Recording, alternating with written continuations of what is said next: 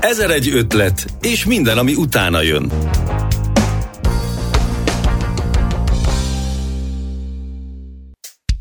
Különböző eszköz a fényképezőgébe, vászon az ecset, más-más dolgokat lehet velük kifejezni.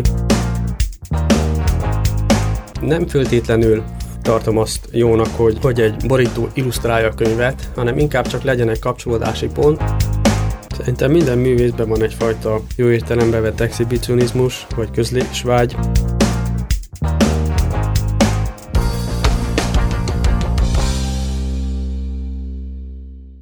Szeretettel köszöntöm a hallgatóinkat, P. Kristálybe vagyok. Szentes Zágon képzőművészeti és fénykép kiállításairól hallhattak már a művészeti magazinunkban, a kontűrben. Most arra teszünk kísérletet, hogy művészetét műfajtól függetlenül egészében vizsgáljuk.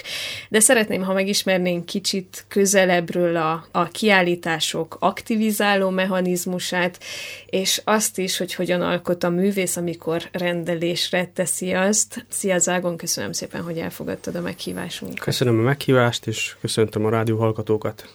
Talán kezdhetnénk azzal a beszélgetést, hogy téged első körben nem vettek fel a képzőművészeti egyetemre, aztán fotofilmre jelentkeztél a továbbiakban, és azt végezted el.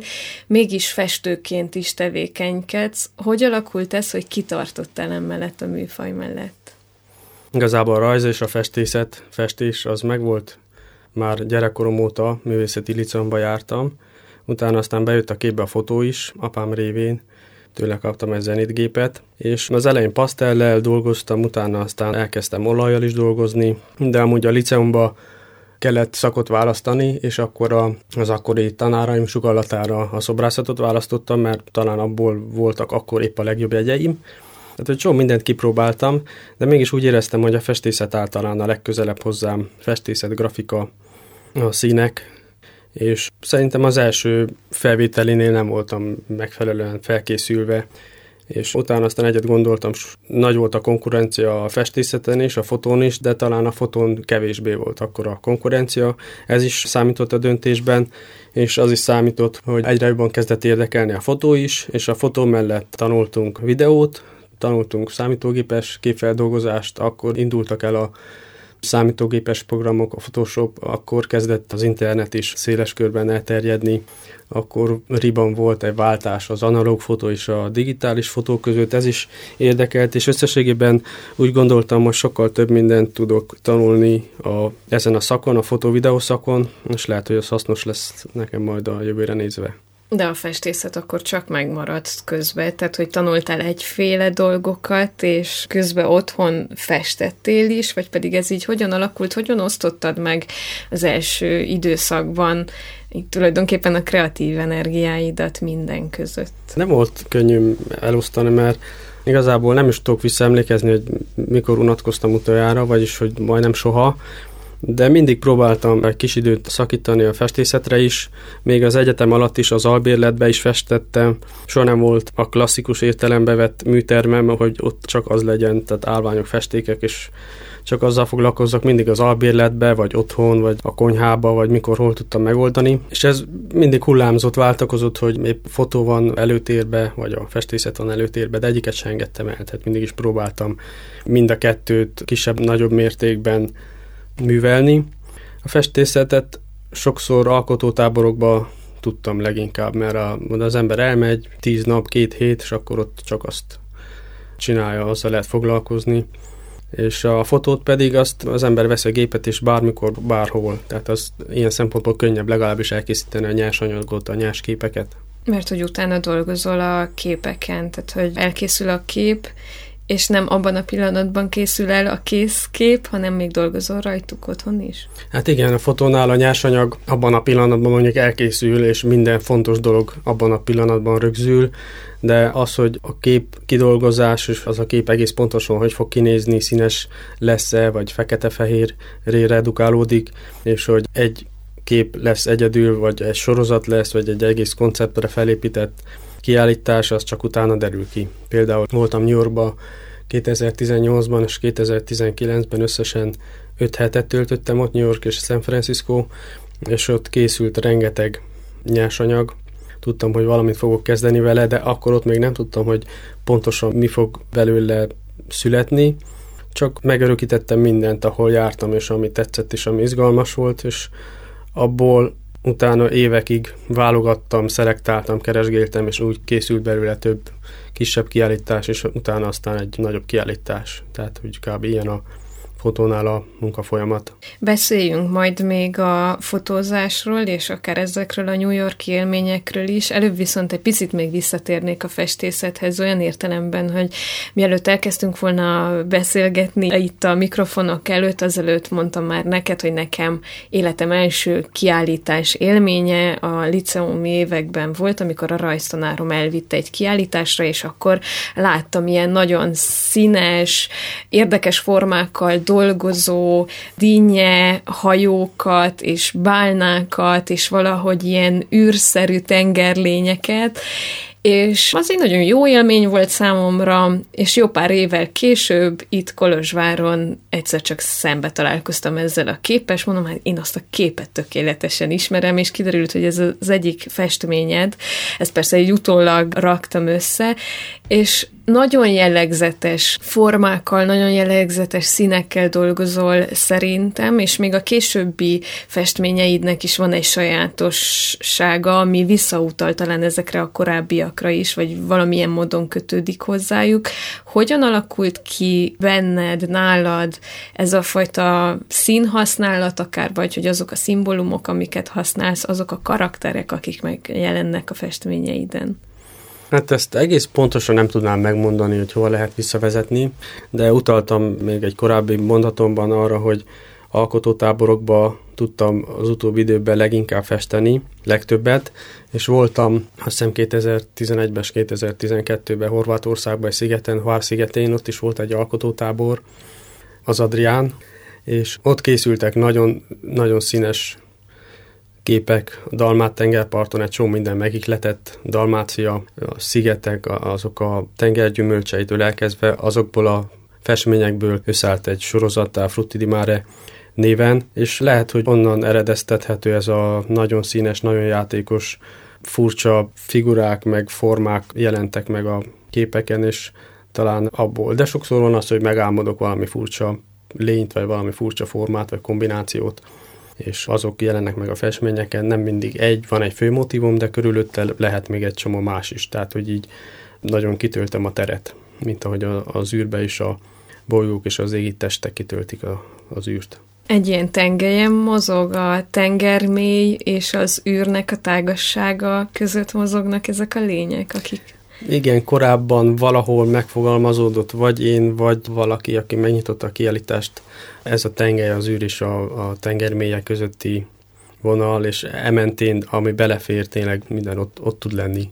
Azt mondták többen is rólad, hogy egyfajta privát mitológiát alakítasz ki ezeken a képeken. Kik a szereplői ennek a mitológiának? Pont ez az, hogy még mondtam, hogy nehezen tudnám megfogalmazni, hogy honnan jönnek ezek, de hogy néha mások egy külső szemesz, hogy privát mitológia, az tényleg én is úgy gondolom, hogy jellemző rám, de hogy nehezen tudom magamat vagy a saját festményeimet objektíven szemlélni. És az mennyire jelenik meg a képeiden, hogy esetleg beszivárogna rá a mindennapoknak a valósága? Tehát azt mondtad, hogy például álmaidnak egy-egy képét megjeleníted a festményeken is, viszont az, hogy mi történik a környezetünkben, mi történik akár a, a világban, az hatással van-e arra, hogy mi kerül fel végül a vászonra? Igen, hatással van, és majdnem pontosan meg tudom mondani, hogy hogy ahonnan már nagyon látszik, hogy hatása vannak a mindennapi dolgok, az a pandémia időszaka, amikor két hónapig minden be volt zárva, nem volt munkánk, nem jártunk sehova, nem mehettünk sehova, csak igazolással az egy nagyon-nagyon furcsa és ijesztő periódus volt, és az ember ült otthon és gondolkozott, és akkor született az első ilyen munkám, ami konkrétan erre a nagy pandémiára utalt, az a címe, hogy Ursus Pandemicus, talán ez volt az első ilyen, de azután születtek még utána az orosz-ukrán háború kapcsán született még három festményem, azok Magyarországon születtek, mert pont akkor volt egy művészcsereprogram, a Budapest Galéria jó voltából, ott voltam egy hónapig, és ez pont tavaly márciusban volt, akkor riba tört ki a háború, és akkor született három festményem is, ami szintén egy aktuális dologra utal. Az egyiknek a címe a Béke Arzenál, a másiknak a Visszaszámlálás, és van még egy a 2022-es csapdája. Itt sokszor eszembe jut az is, hogy engem ihletnek a különböző irodalmi műveknek a címei, vagy a mondani valója, és gyakran használok fel könyvcímeket a festményeimhez. Van, amikor a téma kapcsolódik szorosan, és van, amikor nem kapcsolódik, csak valamiért megtetszik a cím, és interpretálom, hogy valamilyen formában felhasználom, vagy újra, újra gondolom azt az ötletet. Érdekes, hogy ez így hogyan viszonyul egymáshoz, hogy felhasználsz könyvcímeket, a festményeidhez, vagy azoknak az interpretálását, és a másik esetben, az alkalmazott grafika esetében pedig ott is felhasználod könyv címet a borítónak a tervezéséhez. Ugyanazzal az attitűddel, ugyanazzal a lelkülettel készül egy megrendelésre készülő borítóterv, mint amikor leülsz a vászon elé, vagy kézbe veszed a fotógépet? Egészen más, de amúgy nagyon is közel is tud lenni, tehát nyilván a megrendelés benne a nevében is hogy alkalmazott grafika, tehát ez meg kell feleljen a megrendelőnek, a kiadónak, a szerző elvárásainak, és ott elég sok megkötés van. De viszont nagyon inspiráló tud lenni a cím, és legtöbbször meg is határozza azt, hogy milyen borító születik, amellett, hogy szoktam kapni néhány verset, vagy hogyha próza, akkor a próza részletet, és azt elolvasom, és az alapján próbálok kicsit belebújni a szerzőnek a bőrébe, és egy olyan borítót készíteni, ami jellemzi azt a könyvet és van, amikor sikerül, van, amikor kevésbé, de hát ez, ez ilyen. Az alkalmazott grafikánál pedig nem főtétlenül mindig az ember a saját stílusában készít dolgokat, hanem sokkal változatosabb, vagy sokkal inkább kell nézni a trendeket is. Tehát lehet két teljesen más stílusú borító is. Néha születhet ilyen is. Igen, nagyon érdekes, hogy van, hogy grafika van a, az általad készített borítókon, van, hogy egy festményrészlet, van, hogy egy fotót használsz fel, tehát hogy nincsen az, hogy akkor egy séma alapján épülnének fel. A borító az, amit először, amivel először találkozik az olvasó, tehát hogy ha csak nem egy adott szerzőre keresünk rá, akkor sokszor a borító dönti el, hogy megvásárolunk -e egy könyvet, vagy sem.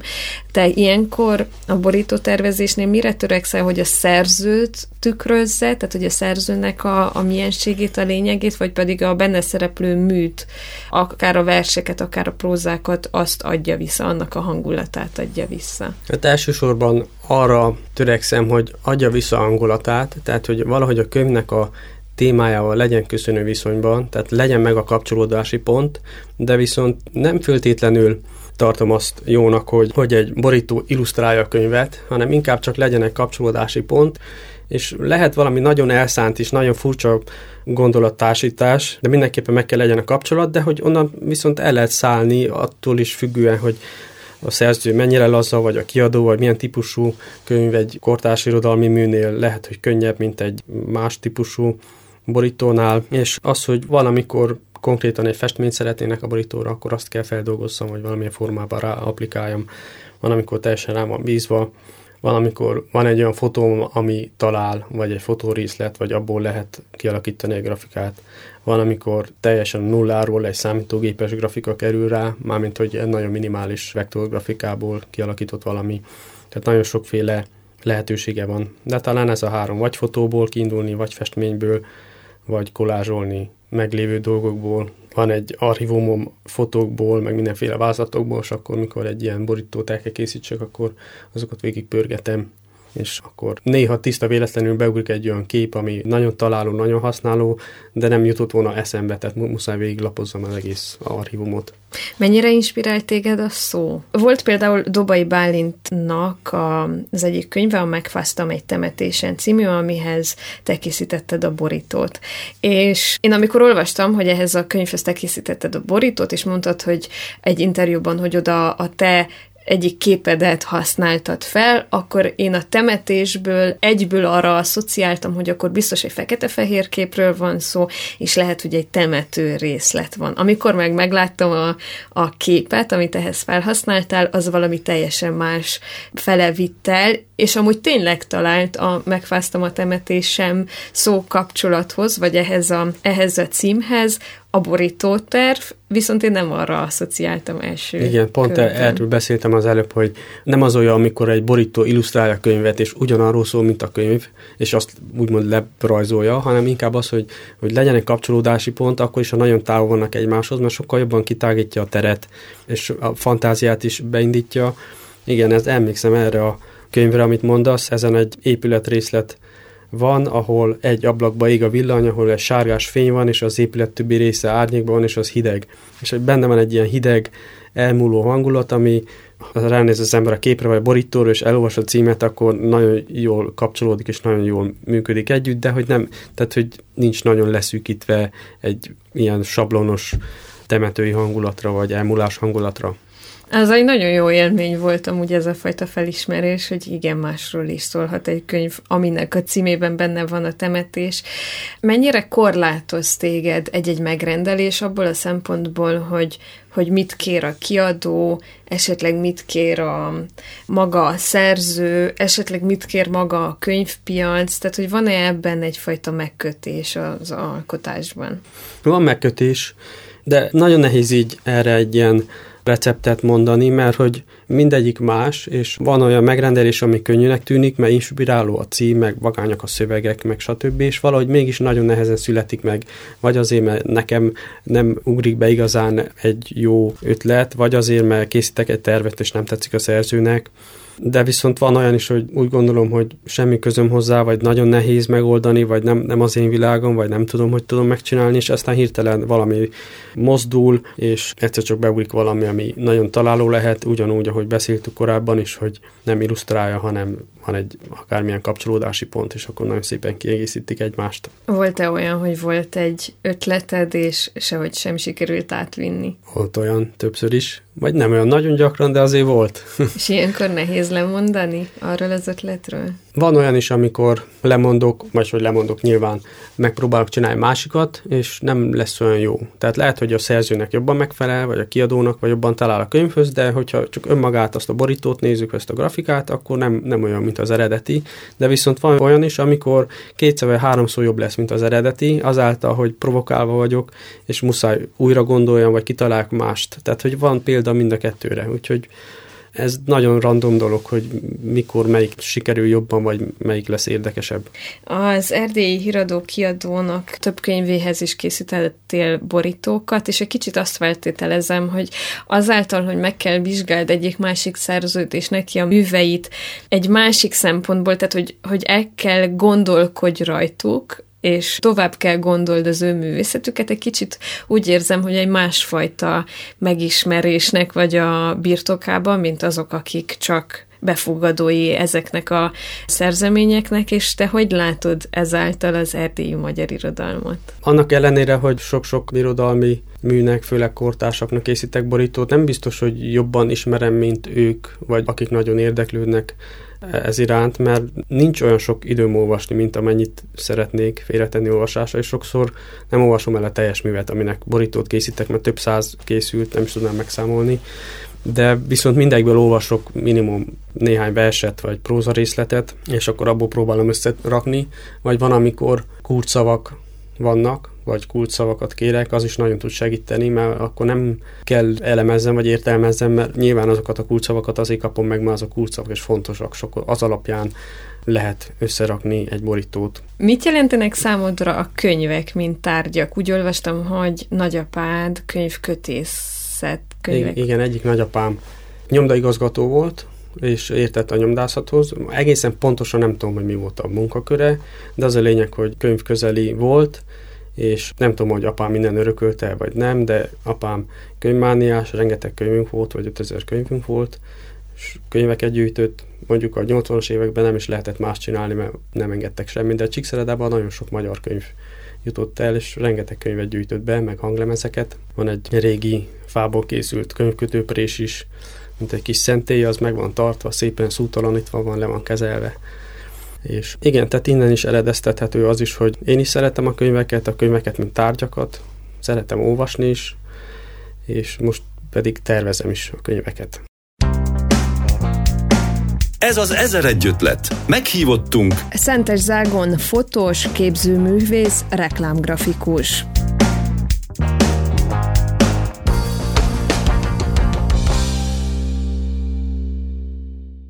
Azt mondtad, hogy szeretem bejárni a végletek közti távolságot, a fotográfia objektív valóságától a képzőművészet, festészet szubjektív dimenziójáig terjedő spektrumon. És ezt, hogyha egy picit kibontanád, hogy mi ez a spektrum, és mi az, ami, ami a fotográfia objektív valóságában szólít meg téged, és mi az, ami a festészet szubjektivitásában. Hát ezt úgy írtam, hogy két egymástól egészen távol álló műfaj. Egy furcsa példával mondhatnám úgy is, hogy az egyik mondjuk egy tengerparti nyaralás pálmafákkal és napsütéssel és napozóágyal, a másik pedig egy hegyi kirándulás túrabakkancsal és távcsővel és sátorral felszerelkezve, de visszatérjünk a lényeghez. Teljesen különböző eszközök, különböző eszköz a fényképezőgébe, vászon, az ecset, más-más dolgokat lehet velük kifejezni. A fotónál lehet, hogy pont azért inkább fekete-fehérbe dolgozom, hogy még nagyobb távolság legyen a, a színes festmények és a fekete-fehér fotók között. A fotóknál nagyon konkrét dolgok vannak, mert hogy ott a valóságnak egy részlete van lefotózva, és azzal kell dolgozni, ami egy létező dolog, egy létező látvány. Ilyen témákat kell keresni, vagy ilyen témákba kell gondolkozni. A festészetnél sokkal nagyobb a szabadság, mert ott igazából bármit lehet, amit az ember megálmod, és képes rögzíteni. És a kettő közötti távolság között lehet ott valahol az alkalmazott grafika, ahol ezt is használom, azt is használom, a kettő közötti tapasztalatot, meg tudást, meg eszköztárat is lehet használni, keverni, és ilyen szempontból mindig van egy oda-vissza cikázás, és a, akkor az ember nem mondja meg azt, amit csinál annyira. Viszont a fényképek, az én olvasatomban a fényképeit sem teljesen objektívek, mert valahogy mégiscsak átszűröd saját magadon azt a látványt, illetve kialakul egy kompozíció, amit te szeretnél bemutatni. Tehát, hogy valahogy én azt érzem, hogy egyetlen egy fénykép sem teljesen a valóságot mutatja, mert hogy valakinek a szemén keresztül mutatja a valóságot. Ez szerinted hogy áll össze? Igen, a fénykép, hogyha csak a fotót veszük, akkor azt is nagyon ki lehet húzni nagyon szélesre, mert lehet készíteni olyan fényképeket is, amelyek nagyon szürreálisak, vagy nagyon színesek, vagy az ember nem tudja eldönteni, hogy ez fénykép vagy festmény, vagy megrendezett fotó, tehát ott is nagyon széles a skála de amit én szeretek a fotóba, a fekete-fehér redukálás azért is fontos, mert kiszűr egy csomó olyan dolgot, ami zavaró, egy csomó olyan szint, ami az én látásmódomban nem kéne ott legyen, vagy nem tesz hozzá pluszt, hanem inkább csak egy zavaró elem. És szeretem a nagyon szigorú feszes kompozíciókat, ahol van egy fő téma, és lehet rengeteg kicsi részlet, de hogy mégis van egy fő motivum, és arról az egyről szól nehéz, nehezen tudnám ezt így megfogalmazni, hogy milyen az én fotográfiai világon, vagy mi jellemzi, tehát így lehet róla beszélgetni, de nagyon nehéz ezt így összefoglalni egy mondatba. Inkább arról tudnék beszélni, hogy mostanában mi, mi az, ami foglalkoztat a fotóba. Mi az, ami mostanában foglalkoztat a fotóba? A fotónál általában engem az inspirált, mikor elmegyek egy új helyre, új városokba, látogatok el, új élmények érnek, és ez ugyanígy volt New Yorkban is, csak ez egy sokkal nagyobb élmény volt az összes addiginál, és ott valami megváltozott, nem tudom, mi történt. Az a lényeg, hogy miután visszajöttem Kolozsvárra, akkor Kolozsvárra is tudtam egy kicsit úgy tekinteni, mint nem a hétköznapi otthonomra, hanem mint egy olyan helyre, amit először látok, és sokkal gyakrabban és többször vettem észre érdekes dolgokat, és olyan dolgokat, amiket érdemesnek tartok megörökíteni, és az idén egy eléggé komoly ösztöndíjat pályáztam, és kaptam meg a az MMA ösztöndíjat, Magyar Művészeti Akadémia ösztöndíját, fotovideó szekcióban, és ennek keretén belül most három évig fogom fotózni Kolozsvárt. Témámnak a címe az, hogy Kolozsvár változó arcai, és egyrészt Kolozsvárnak az urbánus terei érdekelnek, a városnak a szövete, a városnak a változása, ahogyan változik a város arca, az épületek, új épületek épülnek, a városnak az anomáliái, az, ahogy nem tudom, hogy van-e vagy nincs városrendezési terv, de legtöbbször inkább nincs. Tehát egy csomó épület illegálisan épül, vagy nincsenek hozzá engedélyek.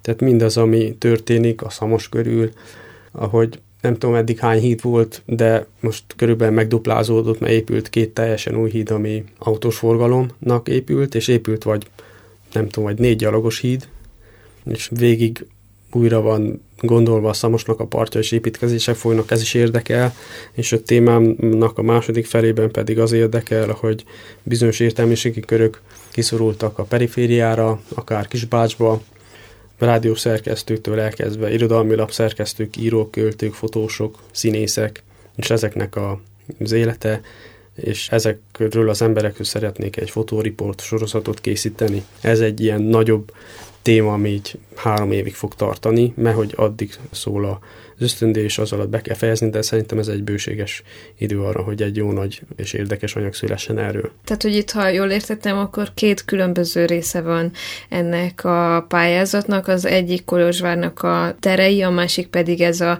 mondhatni perifériá, vagy lakhatási perifériára szorult értelmiségi közeg. Az elsőnél inkább a városnak az épített úgynevezett élettelen része érdekel, és a másikban inkább az élő, vagy ez így hogyan fog egymáshoz alakulni. Igen. Azért is kérdezem, egy nagyon gyorsan visszakapcsolok, mert hogy például a New Yorkban készült képeknél ott is azt érzem, hogy van egy rész, ahol a, az élettelen az, ami megragadja a tekintetedet, a beton, a beton épületeknek a mondhatni hullámzása, vagy lineáris tagozódása, a másikban meg az élő, az ahhoz való élő viszony. Igen, az első, az első fele az inkább az építészetet, de kicsit úgy, mint a New Yorkos sorozatban, hogy épületrészletek, terek, de viszont olyan terek, ahol az emberek élnek, tehát urbánus terek, érződik, hogy még hogyha nincs egy ember se képen, akkor is az embereknek épült, ott emberek vannak, vagy ha vannak emberek, nem primplánba, de hogy ott annak zajlik az élet, stb. És egészen nagy totáloktól közelebbi képekig lesznek szerintem olyanok is, ahol emberek vannak, de úgyhogy nincs közvetlen kontaktus a fotós és az ember közt, hanem inkább mint csak külső szemlélő, tehát úgy nem avatkozok be egyáltalán, tehát hogy rögzítem, megörökítem épületek, főleg város, városrészek, de viszont az emberekkel együtt is, de hogy nem ők a főszereplők, hanem ők a része ennek az egész képnek. Vannak-e már a fejedben képek?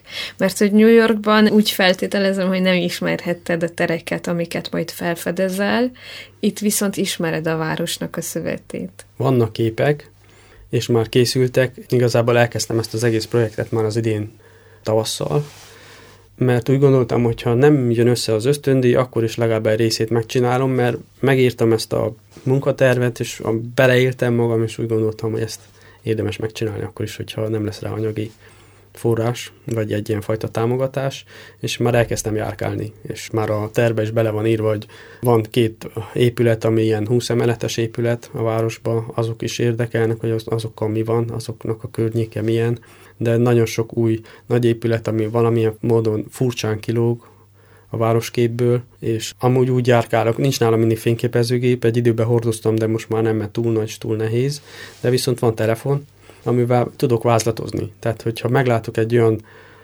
épületet vagy városrészt, ami úgy gondolok, hogy érdemes visszamenni fényképezőgéppel, akkor telefonnal csinálok vázlatot, és akkor az meg van örökítve, biztos, hogy nem fog elveszni. Például az az érdekes, hogy ma, amikor jöttem a 27-es busszal, a Traján utcáról, vagy nem tudom, talán a Traján utcáról, láttam befele a vasutas par fele, ahol épül az, az óriási 20 emeletes tömbház, és most vettem észre, hogy oda épül egy gyalogos híd is. Gyorsan, most nem volt időm vázlatot csinálni, de elmondtam, és nem fog elveszni az info, hogy oda is vissza fogok menni. A New Yorki tartózkodásod után, és az ott készült fotósorozatból, vagy fotókból készült az In the Concrete című kiállításod, és bár én nem láttam kiállítva ezeket a képeket, de néhány digitálisan is elérhető fotót láttam a különböző oldalakon, és azokban a képekben én azt szerettem nagyon, hogy egyik-másik képben ahogyan a különböző kompozíciók egy teljesen más látószöget mutatnak, egy teljesen más képet mutatnak ugyanarról az épületről, tehát hogy mint hogyha egy kicsit ilyen fejjel lefele kerülne a világ, és ebből egy annyira erős feszültség alakult ki, hogy így oda szegezte a tekintetemet a képekhez, és nagyon szerettem az egyenes vonalakat, ahogy ezek így találkoztak, viszont hogyha Kolozsvárra gondolok, annyira kaotikus, szerintem a város sok esetben, hogy nem látom, hogy hogyan tudod, vagy hogy hogyan lesznek esetleg hasonló kompozíciók ebben a városban, és egyáltalán van-e erre való törekvés, benne van-e a te látásmódodban az, hogy még ebből a káoszból is ki tudod hozni azokat a harmóniákat, amiket láthattunk például a New Yorki képeken? Pont erre jöttem rá, amikor az jöttem New Yorkból, hogy, hogy azt, amit ahogy ott fotóztam, azt a hangulatot, azt a feszes kompozíciós világot, azt meg lehet csinálni máshol is, és Kolozsváron is, különböző fókusztávolságú objektívekkel, azzal, hogy fekete-fehér, azzal, hogy megtalálni a jó szögeket, kiválasztani a jó kivágásokat, szerintem meg lehet, és szerintem már születtek is a New Yorki sorozathoz hasonló képek, és az is volt az egyik célom, hogy egy másik városban, mint teljesen más a struktúrája, benne élek, és emiatt lehet, hogy elmegyek érdekes dolgok mellett, de mégis próbáljam meg azt a típusú felfogást megcsinálni itt Kolozsváron is. Persze amellett, hogy lesznek más dimenziók is, más fajta képek is, de hogy lesz, lesz mindenképpen egy ilyen szegmens is, ahol így lesznek. Ehhez hasonló képek fognak születni, vannak itt is magas épületek, én általában szeretek magasról, magas tornyokból fotózni, mert belátom az egész várost. New Yorkba is fotóztam a Rockefeller Center tetejéről, és a One World Trade Center tetejéről. Nagyon érdekes textúrák, meg formák tudnak kialakulni, és Kolozsváron is megnyílt például a tűzoltó torony, szépen fel van újítva, nagyon jó kilátás nyílik onnan, onnan is fotóztam, és még lehet, amúgy ingyenesen látogatható, tehát érdemes szerintem oda mindenkinek elmenni. A Szent Mihály templom tornyából is lehet fotózni a központi áruház vagy centrál tetejéről is lehet fotózni, ott van valamilyen szórakozóhely vagy kajálda. Tehát sok magas pont van, és vannak még olyan magas épületek, ami irodaház vagy ilyesmi, és megpróbálok még egy-két ilyen helyet találni, ahonnan lehet vagány szögeket fotózni. Ilyen eklektikus Kolozsvárnak a város szerkezete ellentétben Brassóval, vagy Szebennel, vagy Nagyváraddal, ahol megvan, hogy az egyik százváros, a Nagyvárad a szecessziós város. Kolozsvár sokkal kaotikusabb, de nagyon izgalmas az építészete, annak ellenére is, hogy rengetegféle épület van, és nagyon más-más stílusú épületek vannak néha egymás mellett, még a központban is. Megváltozott-e a városhoz való viszonyod azóta, hogy dolgozol ezen a projekten, és hogyha igen, akkor milyen formában? Nem is a városhoz való viszonyom változott meg, hanem úgy érzem, hogy eljutottam egy érettségi pontra, nem tudom pontosan, hogy minek köszönhető, annak-e, hogy telik az idő, és is, is eljutottam volna, vagy annak köszönhető, hogy voltam New Yorkba, és a, láttam a világ egyik legnagyobb városát, és az a világ a, teljesen a másik fele, és egy teljesen más szögből láttam mindent, de hogy úgy érzem, hogy kicsit összeszedettebben tudok bármilyen témáról is megfogalmazni, vagy bármilyen témához hozzányúlni. Tehát egy kicsit koncentráltabban és érettebben tudok hozzányúlni. És ez ugyanígy igaz a festészetre is, vagy az egy más terület? Ugyanígy érvényes a festészetre is, csak az egy baj van, hogy az embernek kevés az ideje mindenre. De legalább kristályosodnak dolgok, és hogyha az ember egy kicsit az időbeosztásán tud javítani, akkor ezt is, azt is tudja egy kicsit művelni.